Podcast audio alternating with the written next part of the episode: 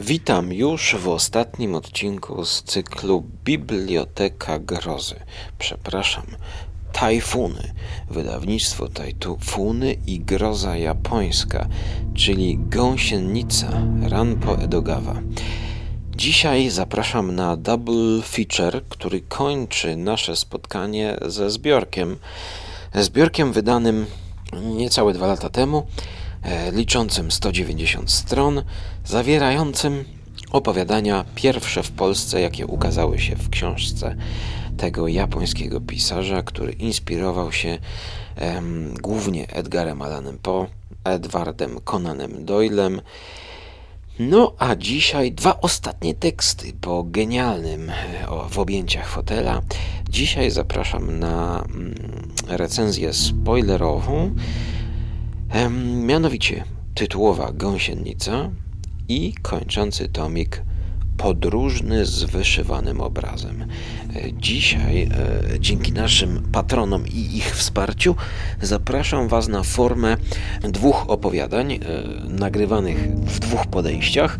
Tak więc, żeby ten feeling i Wasz odbiór, i mój też vibe zmienić trochę, to zaczynamy od końca, od tego opowiadania gorszego, mniej ciekawego, oczywiście w kontekście tego, co już dostaliśmy w tym zbiorku. Czyli zaczynamy od podróży, a mianowicie podróży pociągiem, gdzie spotkamy dziwnego podróżnego właśnie, który trzyma pewien obraz, obraz wyszywany coś na wzór swoistej makatki, który to obraz przystawia do szyby pędzącego pociągu w taki sposób, aby postacie, które są na tym obrazie, mogły obserwować, jakby wręcz oglądać mijający pejzaż za oknem. Dlaczego on tak robi? Dowiecie się za chwilę. Zapraszam na kolejną audycję z góry. Otwieramy Bibliotekę Grozy.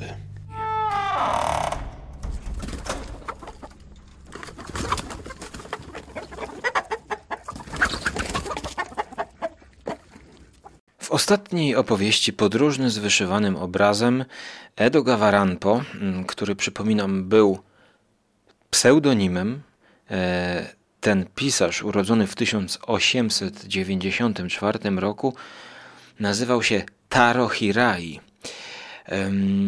Otóż e, w podróżnym z wyszywanym obrazem autor nakłada kolejną warstwę na warstwie. Tak jak w tym obrazie mamy różne warstwy i pierwsza warstwa, którą autor e, lubi, to sen. Sen w śnie Zresztą przecież to samo było u Edgara Alana. Więc y, pierwszy akapit brzmi tak.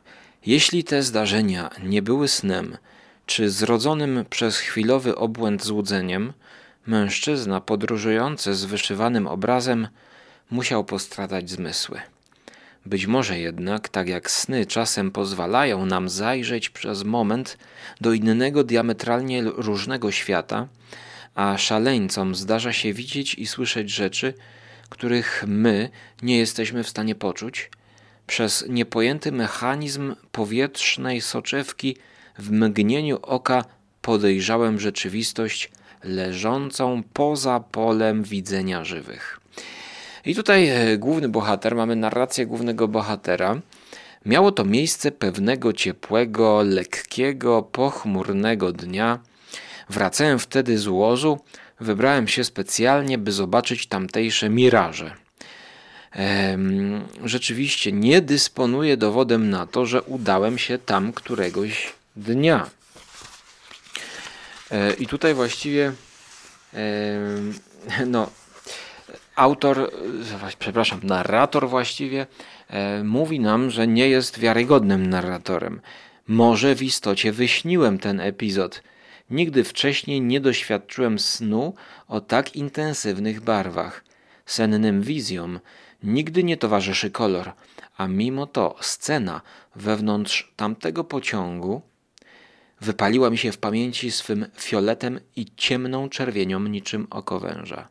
Czyżby istniały sny podobne do filmu na, barwo, na barwionej taśmie? Tutaj można by nawiązać właśnie do nowego filmu Gaspara Noe, znakomitego Vortexu, który nawiązuje właśnie do e, Edgara Allana Poe.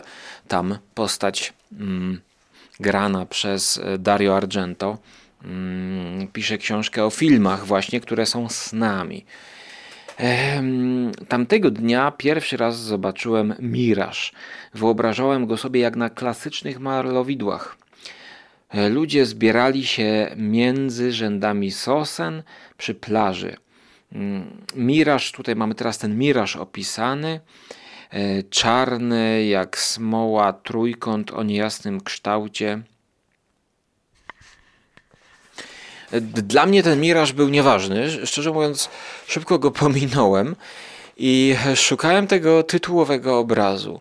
I kiedy bohater wraca już z tego oglądania, ten, ten motyw mirażu jest właśnie po to, że co tutaj jest snem, co się komu przyśniło, co jest prawdą, a co fałszem, aczkolwiek wydaje mi się, że to jest tak jakby mm, posegmentowane. Tutaj te segmenty są znacznie od siebie oddzielone i widz nie ma takiego wrażenia, że nie wiemy, co się dzieje. Czy to się przyśniło głównego, głównemu bohaterowi, który jechał pociągiem? Ja nie miałem takiego odczucia. Jednak tutaj te, e, te motywy są włożone jakby wprost, posegmentowane, poklatkowane wręcz, jak w filmie, klatki poszczególne, to tutaj mamy mm, teraz spotkanie narratora z pewnym starcem, który trzyma ten obraz, tak jak już go opisałem we wstępie. Nawiązuje się między nimi rozmowa i starzec proponuje, aby nasz nasz bohater wziął lornetkę. Oczywiście cały, cały czas jedziemy tym pociągiem. No i ten bohater bierze lornetkę, ale zostaje ostrzeżony, żeby patrzeć przez właściwy kierunek, czyli w odpowiednim, w odpowiednim kierunku. No, lornetka z jednej strony przybliża, a z drugiej strony oddala. Jednak chodzi o to, żeby właśnie ten bohater spojrzał z bliska na ten obraz i dostrzeże jakieś elementy e, właśnie na tym obrazie, które tam są.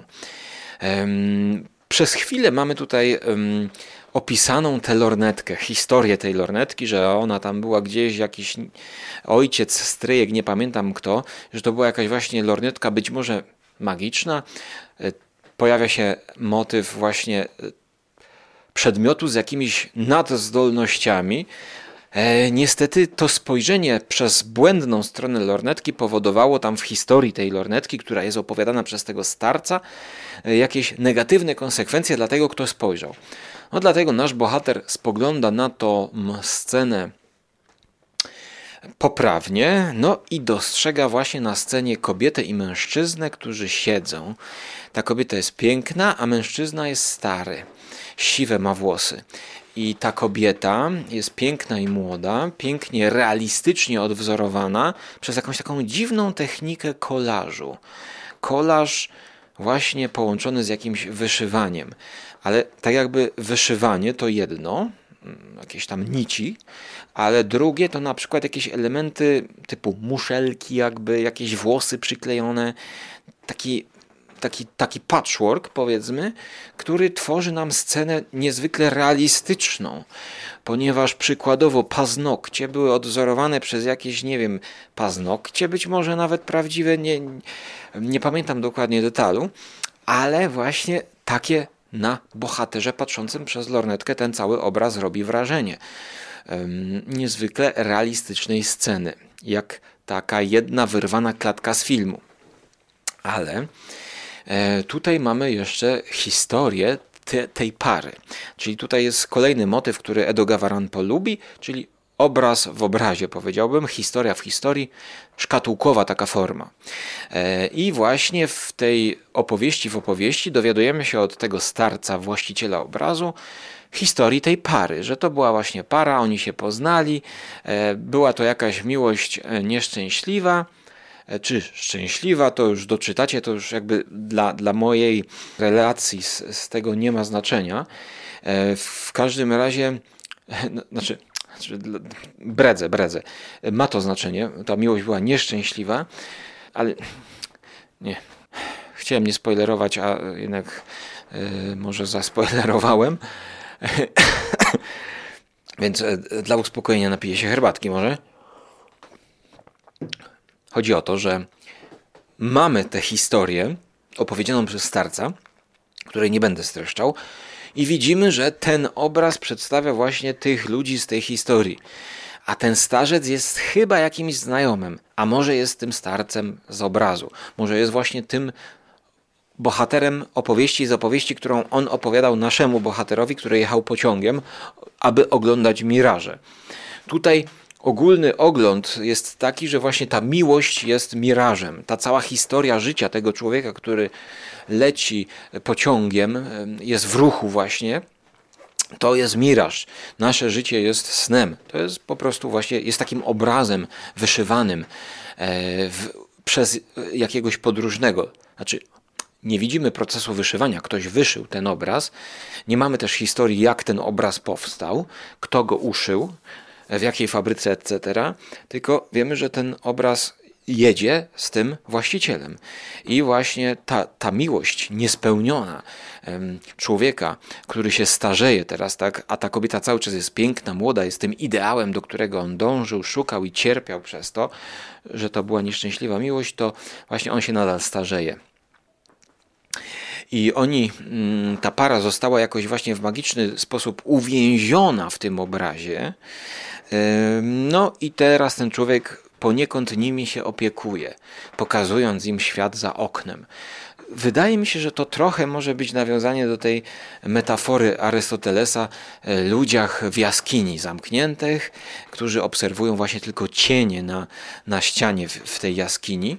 E, I, i, I ci ludzie, którzy jadą tym pociągiem, są uwięzieni, siedz, siedzący na tej ławeczce obok siebie, ta para z obrazu, ona widzi tylko to, co jest za pociągiem, prawda? Tak, nie widzi całej tej mm, swojej historii, nie widzi e, narratora, nie widzi tego starca.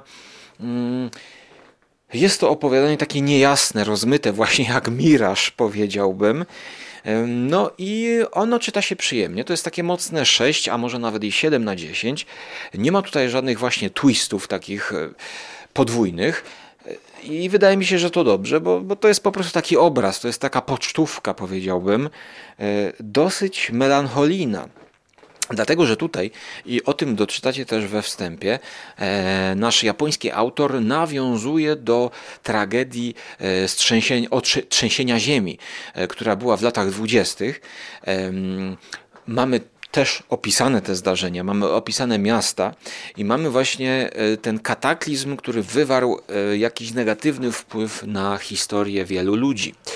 E, jest to taka oda właśnie do, do dawnych czasów sprzed wojny i do tych dawnych czasów, kiedy kiedyś było lepiej, kiedyś to były czasy i to piękno próbuje zostać uwiecznione, jednak na tym obrazie, który jest taki obskurny, nie powiedzieć obskurzasty. Jest obraz nie do końca przyjemny. Ta faktura może odstręczać co niektórych. Bo to nie jest takie wyszywanie makatka, właśnie jakbyście weszli, nie wiem, gdzieś na wsi, zalipie, e, wyszywane kwiatuszki, albo w kuchni gdzieś e, u babci na wsi. Nie, nie, nie to jest coś bardziej dziwnego, można by powiedzieć weirdowego. E, a mówię o tym dlatego, że patrzę właśnie na, na wydawnictwo nowe Dom Horroru, antologia Weird Fiction, dziwne opowieści. Pozdrawiam Pawła Mateja oczywiście.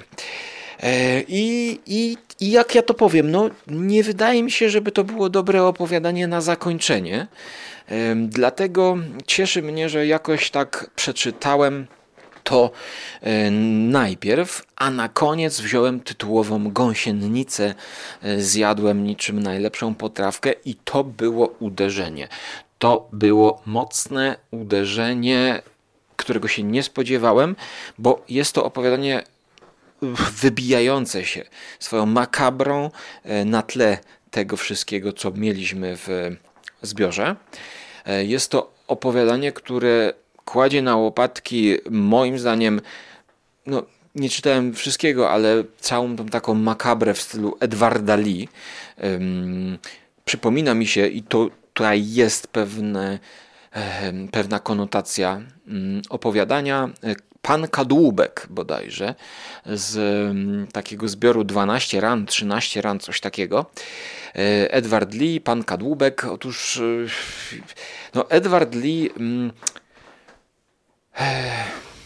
rozpływa się właśnie w takiej makabrze, mm, dosłownej makabrze, pokazując nam człowieka poćwiartowanego z odciętymi rękami i nogami y, w najprostszej możliwej fabularnej narracji, tak? Jakaś piwnica, z tego co pamiętam, jakieś takie nieprzyjemne miejsce Natomiast e, to, co robi Edo Gavaranpo, to jest historia e, trochę głęboka bardziej historia miłości, historia wierności, historia oddania, poświęcenia, e, historia zdrady być może, ale też perwersji.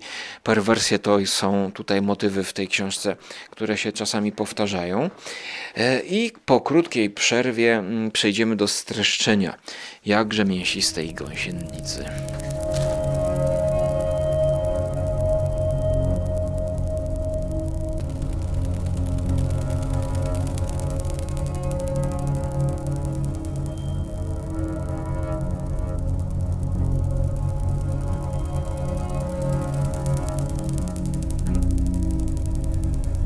O ile poprzednie opowiadanie kończące zbiór Gąsienica było melancholijne, smutne wręcz, takie elegijne, to e, Gąsienica jest makabrą, e, która skojarzyła mi się z filmem Takeshi Kitano Audition, przesłuchanie.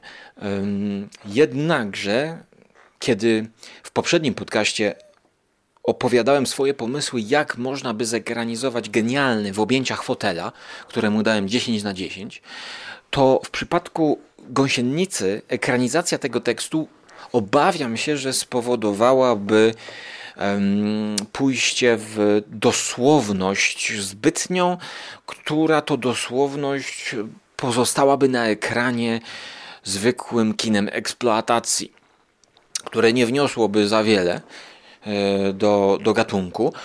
Aczkolwiek jestem sobie w stanie wyobrazić właśnie taką dosłowną ekranizację tego tekstu w jakimś e, serialu typu Masters of Horror albo ostatnim Guillermo del Toro, mm, gdzie na przykład Panos Kosmatos był, a swoją drogą mała dygresja, e, odcinek pa, z Panosa Kosmatosa według mnie rewelacyjny, najlepszy z całego serialu. E, Panos Kosmatos, och, tak, tak, tak, to jest to. Natomiast e, właśnie mm, Audition. E, dlaczego Audition? No, no, streszczę wam to, to może znajdziecie jakieś wspólne swoje um, związki, z, może, może też inne, podacie przykłady tego typu kina, bo, bo właśnie takie przypadki, gdzie jest jakaś osoba, która w jakiś sposób jest e, w swoistym więzieniu, czy to jest schowana, czy to jest maltretowana, tak jak Martyrs na przykład, czy to e, film Martyrs, czy na przykład um, różnego rodzaju filmy o ludziach po wypadku, na przykład Motel i skafander, tak, o uwięzionym człowieku e, na wózku inwalidzkim, e, który to film oglądamy, to znaczy narracja w tym filmie była zrobiona przez pryzmat oka tej osoby, tak, kamera była uwięziona w ciele na tego człowieka, który jest przywiązany do wózka inwalidzkiego.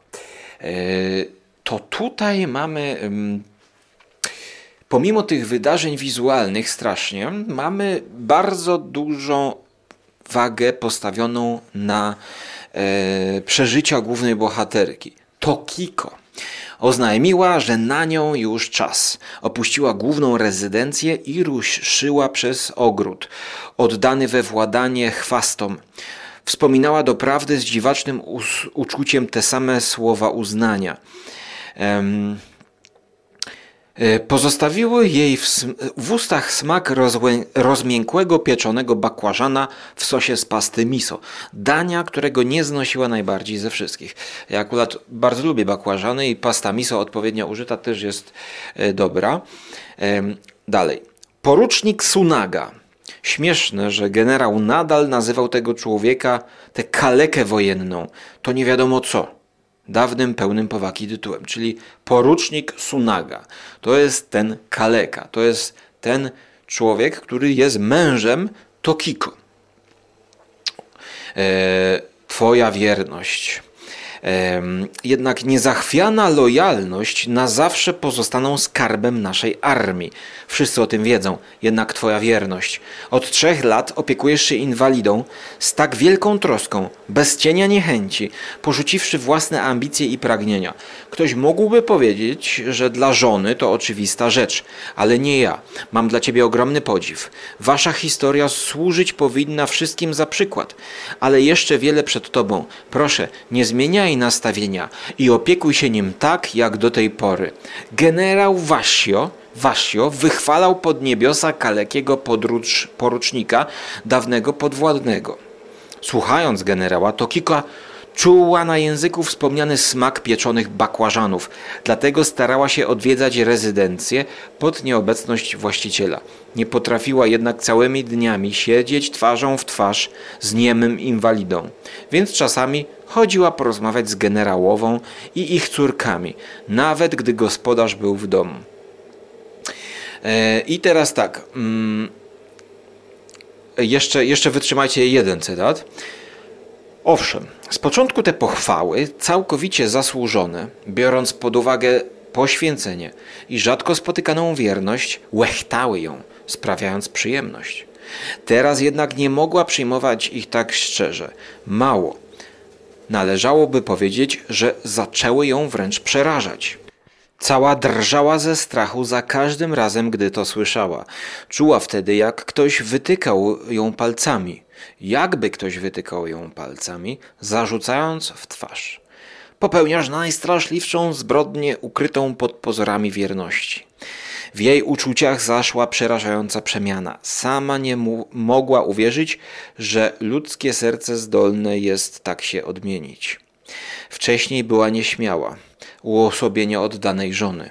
Teraz, choć jej wygląd niczego podobnego nie zdradzał, w głębi duszy uwiły sobie gniazdo demony pożądania, od których włosy stawały dęba.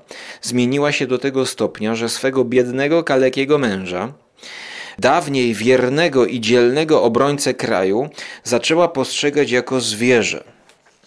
Zwierzę, które hodowała tylko dla zaspokojenia swej chuci, jako swego rodzaju narzędzie.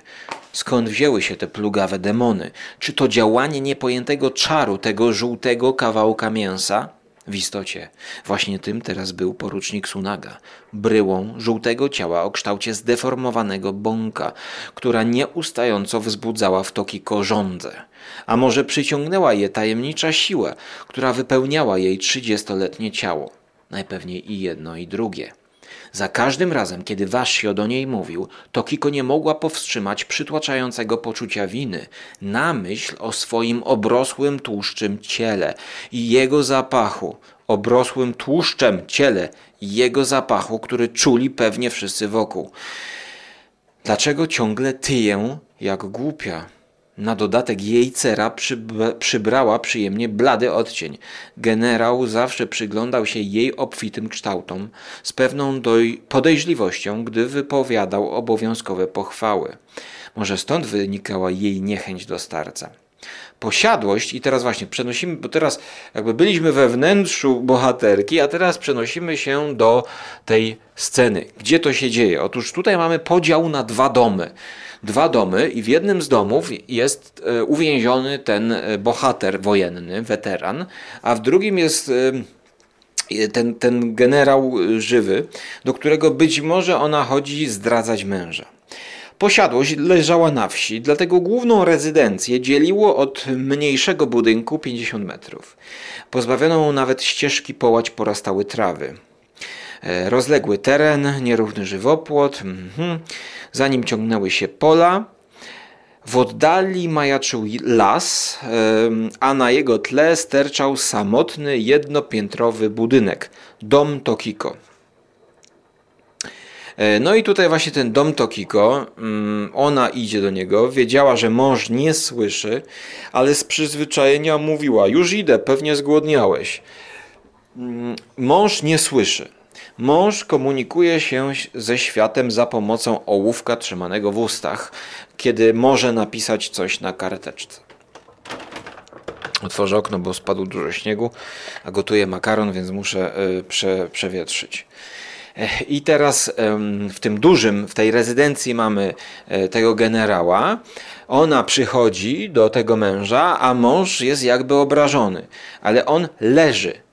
Leży nieruchomo na macie, takiej tradycyjnej japońskiej macie, e, zawinięty w prześcieradło, z obciętymi rękami i nogami. W dodatku jest cały jakby e, przejedzony przez to, że ona mu podaje żarcie karmi go, przekarmia go wręcz, bo to ją podnieca, ją, ten, ten obraz tego tłustego męża. On jest zazdrosny. E, pyta się jej poprzez e, list na kartce, ona daje mu ołówek, gdzie byłaś? E, a ona odpowiada, że u tego generała. On zaczyna patrzeć, patrzeć w sufit. To jest też kolejny sposób jego komunikacji, tak? Wzrok, gest. Patrzymy w dal. Tak się zamyślamy, prawda? Czy on się obraził? Jak to interpretować? Na co główna bohaterka Tokiko zaczyna go obsypywać pocałunkami po twarzy, przytulać, aby poczuł, że jakby no nie doszło do zdrady, tak? Ale jednak ta niepewność w nim pozostanie, bo facet nie ma w jakiś żaden sposób tego sprawdzić. Makaron doszedł. I właśnie mm, to, co teraz się rozpoczyna, to opis, opis y, tutaj jakby cierpień tego, tego człowieka, y, jak wygląda, jak on jest zszyty. No, czytając te teksty bliskie kryminału, to nie spodziewamy się takiej, takiej bomby, takiej, takiej groteski momentami wręcz. Bo już tutaj Zaczynamy to interpretować, że to jest człowiek gąsienica, tak? E, który jest unieruchomiony. Jest po prostu jak gąsienica bez żadnych e, odnóg, kończyn. Kończyny po prostu no, może się ruszać tylko, ale jest zawinięty. No i mamy też tutaj właśnie ten cały motyw perwersji seksualnej że ona go dosiada i wykorzystuje seksualnie, i właściwie to jest jedyne to, co e, ona może od niego wziąć i to, co może mu e, dać na przyjemność. I ten środek opowiadania to jest bardziej opis przeżyć, wewnętrznych przeżyć głównej bohaterki. Dlatego ja bardziej widziałbym to w formie słuchowiska adaptacji. Bo, bo jeżeli byśmy wprowadzili narratora w filmie, to on moim zdaniem by to przytłoczył. E, ja po prostu tego nie widzę. No i do czego my tutaj dochodzimy w tej historii, słuchajcie, bo, bo to jest, no, to jest, to jest przerażająca wizja przerażająca wizja weterana wojennego właśnie i e, tego, co robi wojna z ludzi, do czego doprowadziła ta wojna. E, tutaj ten właśnie wątek wojennej historii Japonii też jest wrzucony i e, zaznaczony. Mężczyzna domagał się zeszytu. Napisał trzy godz. Na co kobieta? Czekałeś sam aż trzy godziny, o to chodzi. Tak? Przepraszam, już nie będę tam chodzić, już nie będę, powiedziała, machając w geście zaprzeczenia. Natomiast jakby ona do niego mówi, ale on też jest głuchy, gdyż jakaś bomba tam wybuchła e, i uszkodziła mu uszy i e, ona musi go mu też to napisać, tak? Pyta go na przykład, czy masz mnie dość? Ale to pyta właśnie ten człowiek. Czy ten człowiek jakby no nie, nie ma wiary w, swo, w swoją osobę, tak? On już on pyta, czy ta żona ma go dość, że to, to jest, on, on nie czuje żadnej swojej wartości. E, ona robi co może, żeby właśnie mu jakąś e, wartość e, dać. Mm, no ale jak to zrobić, skoro facet przypominał wielką żółtą gąsienicę? Czasami poruszał kikutami rąk i nóg na ich końcach, gdzie naciągnięte płaty skóry złączono, zupełnie jak materiał przy szyciu torebki. No nie będę czytał dalej, bo to jest naprawdę mocne. To Mamy też o środowisku lekarskim, że, że to jest wręcz aż niemożliwe, żeby ktoś przeżył taki wypadek. Tokiko umiała odczytywać jego spojrzenia właśnie też i, i, i te odczucia dostajemy z narracji. Ale tutaj już narrator jest właśnie w pełni wiarygodny.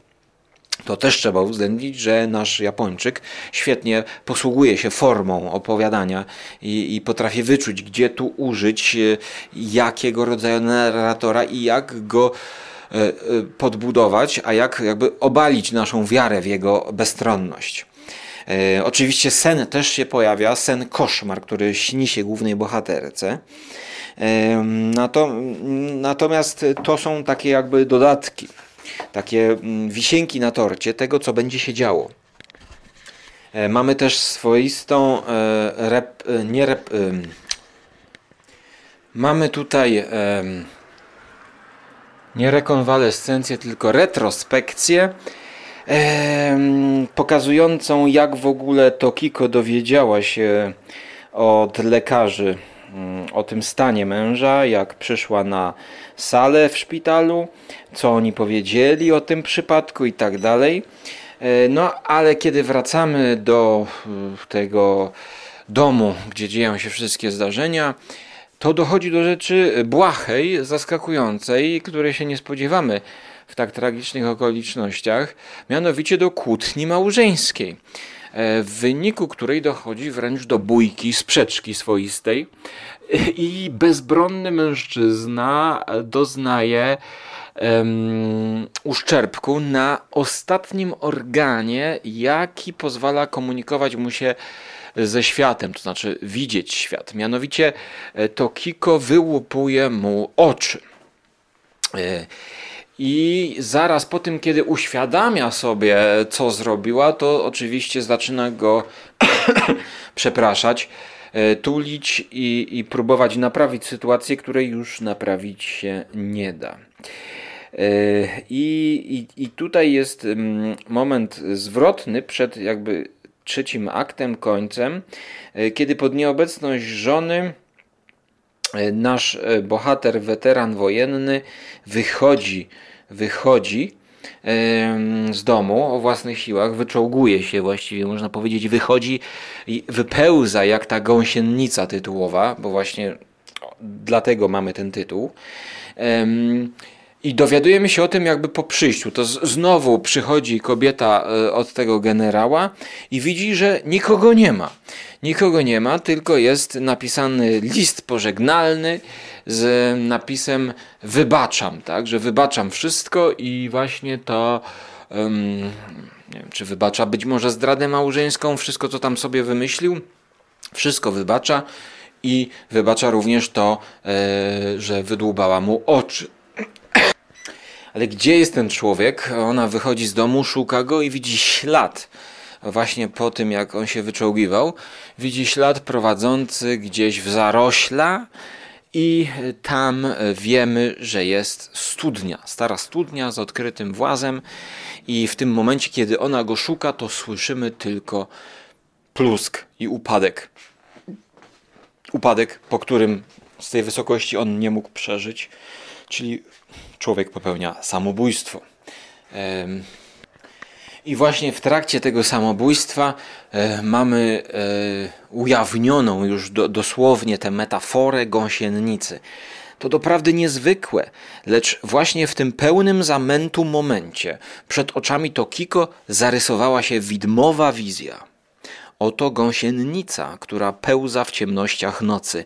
Po uschniętej gałęzi ześlizgnęła się z jej czubka pod wpływem swego ciężkiego, bezwładnego ciała i spadała bez końca w kruczoczarną otchłań. No a przecież właśnie w tej otchłani była wśród traw schowana stara studnia. Kobieta i generał widzieli wszystko, nie mieli jednak siły ani odwagi popędzić do otworu. Stali nieruchomo bez końca jak nieprzytomni. Gdzieś z wielkiej głębokości rozległ się głuchy plusk. Krótką chwilę później wyciągnięta do przodu głowa opadła raptownie, ginąc z pola widzenia.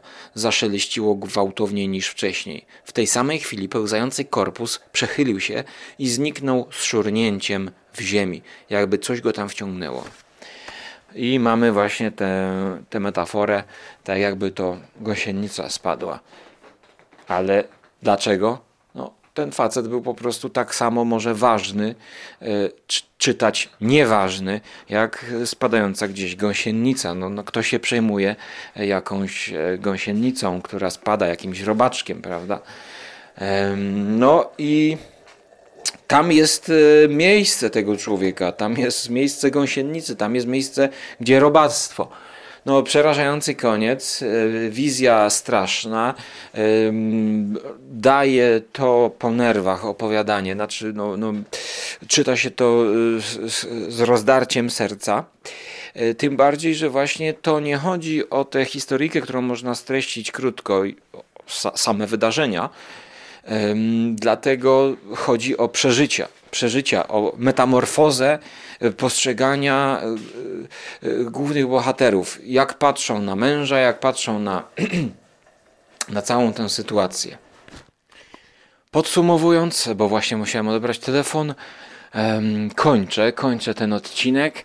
Opowiadanie szokujące 9 na 10 dałbym, e, ponieważ jest to jedno z najlepszych opowiadań takich makabrycznych o pokiereszowanym ciele, wręcz no, body horror, E, jakie ostatnio czytałem, e, głębia, jaka została nadana temu tematowi, jest no, wystarczająca. Tak? To też nie jest przerost formy nad treścią, to nie jest przerost treści nad formą, tak? To się wszystko mieści w opowiadaniu i, i ten wątek jest po prostu jakby poruszony. To jest jakby temat do dyskusji, też po części trochę może o eutanazji, przyczynek do dyskusji o eutanazji, e, przyczynek e, do rozmyślania o sprawach właśnie takich e, ciężkich, końcowych sprawach śmierci, kiedy człowiek jest unieruchomiony, E, i nie ma z nim kontaktu, ten kontakt jest utrudniony i tutaj też jeszcze nawiążę do nowego filmu Gaspara Noe Vortex, który gorąco polecam, który jest, jest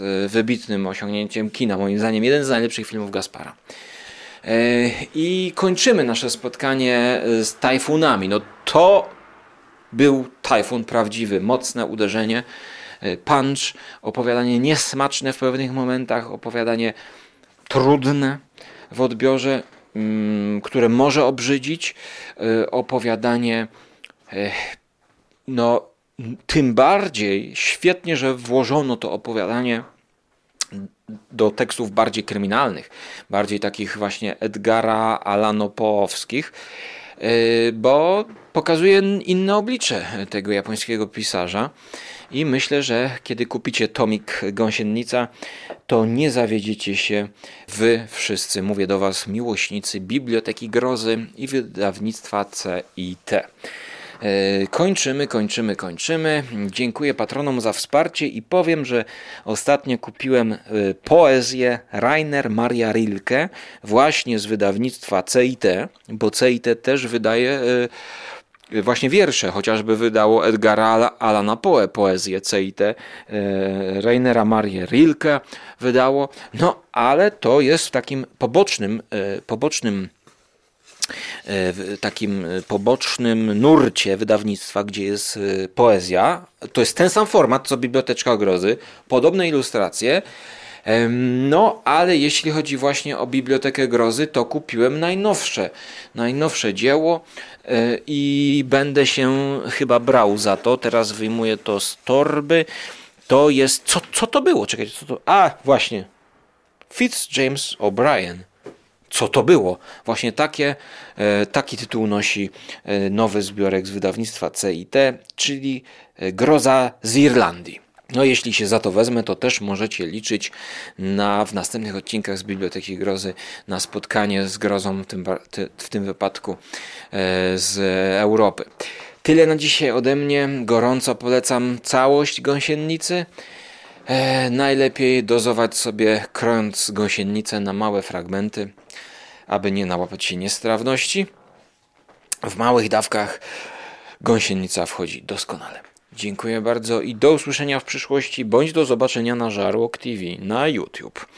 Również zapraszam na mojego Instagrama, e, który znajdziecie pod hasłem Żarlok TV bez żadnych e, znaków polskich. Żarłok TV. Do zobaczenia.